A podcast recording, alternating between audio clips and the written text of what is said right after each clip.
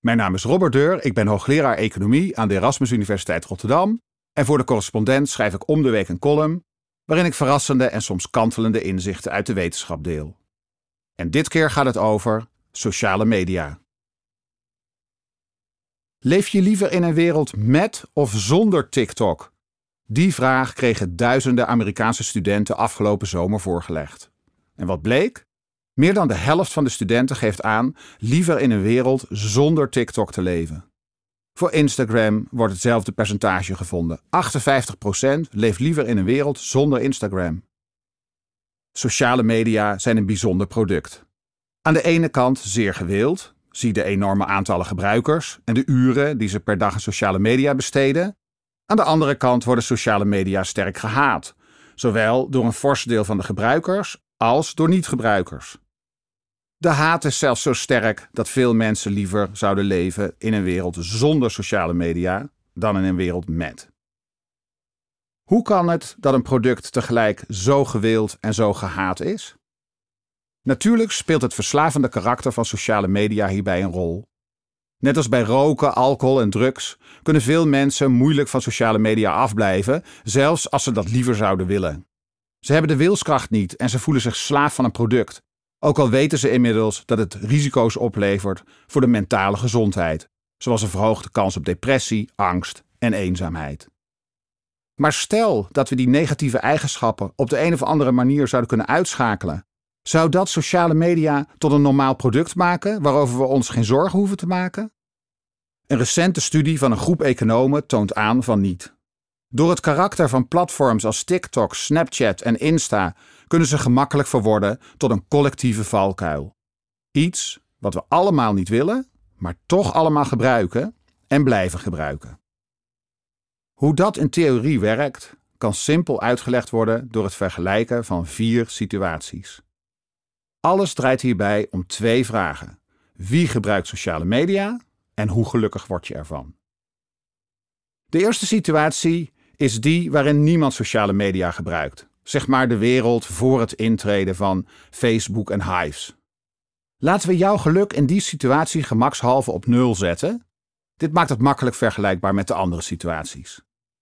In de tweede situatie maak jij wel gebruik van sociale media, maar anderen niet.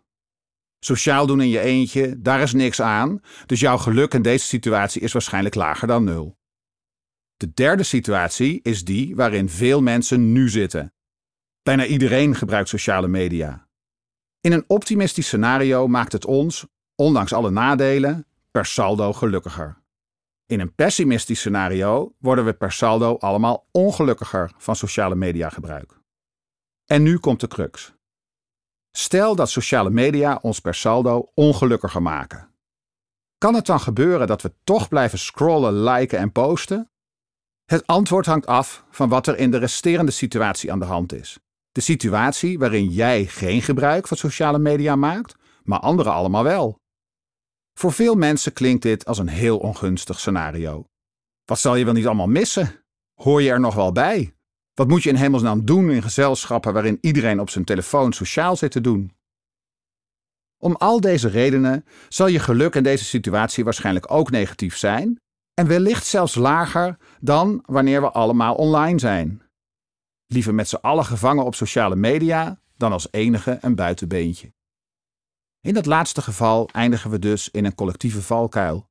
Hierin gebruiken we allemaal sociale media, ook al maakt het ons ongelukkiger. Maar niemand wil eruit stappen, want als anderen blijven, word je als enige niet-gebruiker nog ongelukkiger.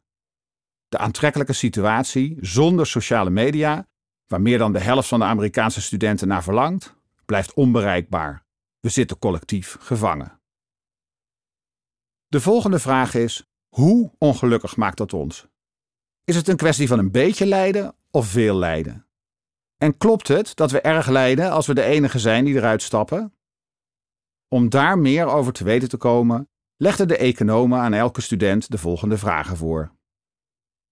Hoeveel moeten we jou minimaal betalen of hoeveel ben je maximaal bereid aan ons te betalen als jouw sociale media-account voor de komende vier weken gedeactiveerd wordt, terwijl het sociale media gebruik van de andere studenten op jouw school blijft zoals het nu is? Ten tweede, Hoeveel moeten we jou minimaal betalen of hoeveel ben je maximaal bereid te betalen om mee te doen aan een grootschalig experiment waarbij twee derde van de studenten bij jou op school, jijzelf in kluis, een maand zonder toegang tot je sociale media-account zit. Het experiment zou alleen doorgaan als meer dan twee derde van de studenten meedoet. En de keuzes die studenten maakten waren niet hypothetisch, maar werden, met een kans, echt uitgevoerd. Wat bleek? Om een student over te halen om in zijn eentje sociale media te verlaten, moeten de onderzoekers flink de portemonnee trekken. Voor TikTok moeten ze gemiddeld minstens 59 dollar op tafel leggen voordat een student instemt met deactivatie van zijn account, terwijl de accounts van medescholieren allemaal actief blijven. Bij Instagram is dat 47 dollar. De betalingsbereidheid voor sociale media is dus hoog en dat is in lijn met eerdere studies van andere economen. Dit slaat echter helemaal om als studenten de vraag krijgen of ze mee willen doen aan het grootschalige experiment, waarbij niet alleen hun account, maar ook dat van veel andere studenten wordt gedeactiveerd. In dit geval zijn veel studenten zelfs bereid te betalen voor deactivatie.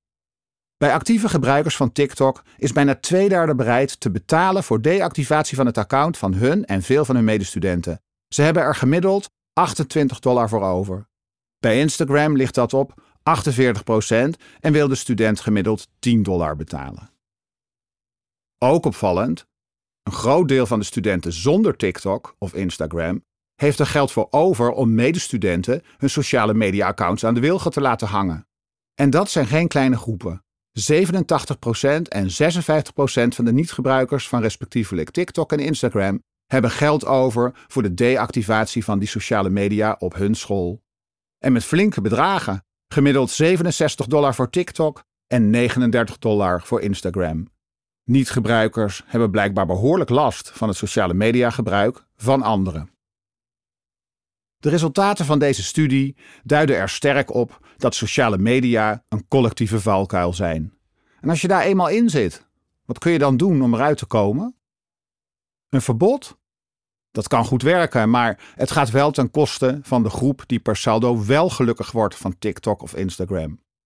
Ook druist het in tegen het principe dat consumenten autonomie en keuzevrijheid moeten hebben. We willen liever niet dat de overheid bepaalt wat we wel en niet mogen consumeren. Maar er zijn uitzonderingen. Drugs zijn verboden. Niet iedereen kan sigaretten kopen. Zou dat niet ook moeten gelden voor verslavende socials? Voor kwetsbare groepen, zoals jonge kinderen, pleiten sommigen voor een leeftijdsslot op sommige sociale media. Milder dan een verbod is een zetje in de goede richting, een nudge. En dat zou hier best wel eens kunnen werken. Als niemand op sociale media zit en de negatieve gevolgen ervan bekend zijn, is er ook niemand die eraan wil beginnen. Als we dus door een nudge van de collectieve valkuil in het goede evenwicht terecht kunnen komen, dan blijven we daar ook en we schieten niet terug. Het is een blijvende oplossing. Welke zetjes in de goede richting zouden kunnen werken? Nou, eigenlijk alles dat het gebruik van TikTok en Insta minder makkelijk of vanzelfsprekend maakt. Denk aan het creëren van sociale media of zelfs schermvrije ruimtes op scholen of universiteiten of het aanbieden van aantrekkelijke alternatieven. Het is de hoogste tijd dat dit soort initiatieven een serieuze kans krijgen om zichzelf te bewijzen. Dit verhaal heb je gratis kunnen luisteren, net als honderden andere audioverhalen van het afgelopen jaar. Maar het maken van dit soort verhalen is niet gratis. Ze worden mogelijk gemaakt door onze betalende leden. Ga daarom naar decorrespondent.nl en word lid. Want onafhankelijke journalistiek is afhankelijk van jou.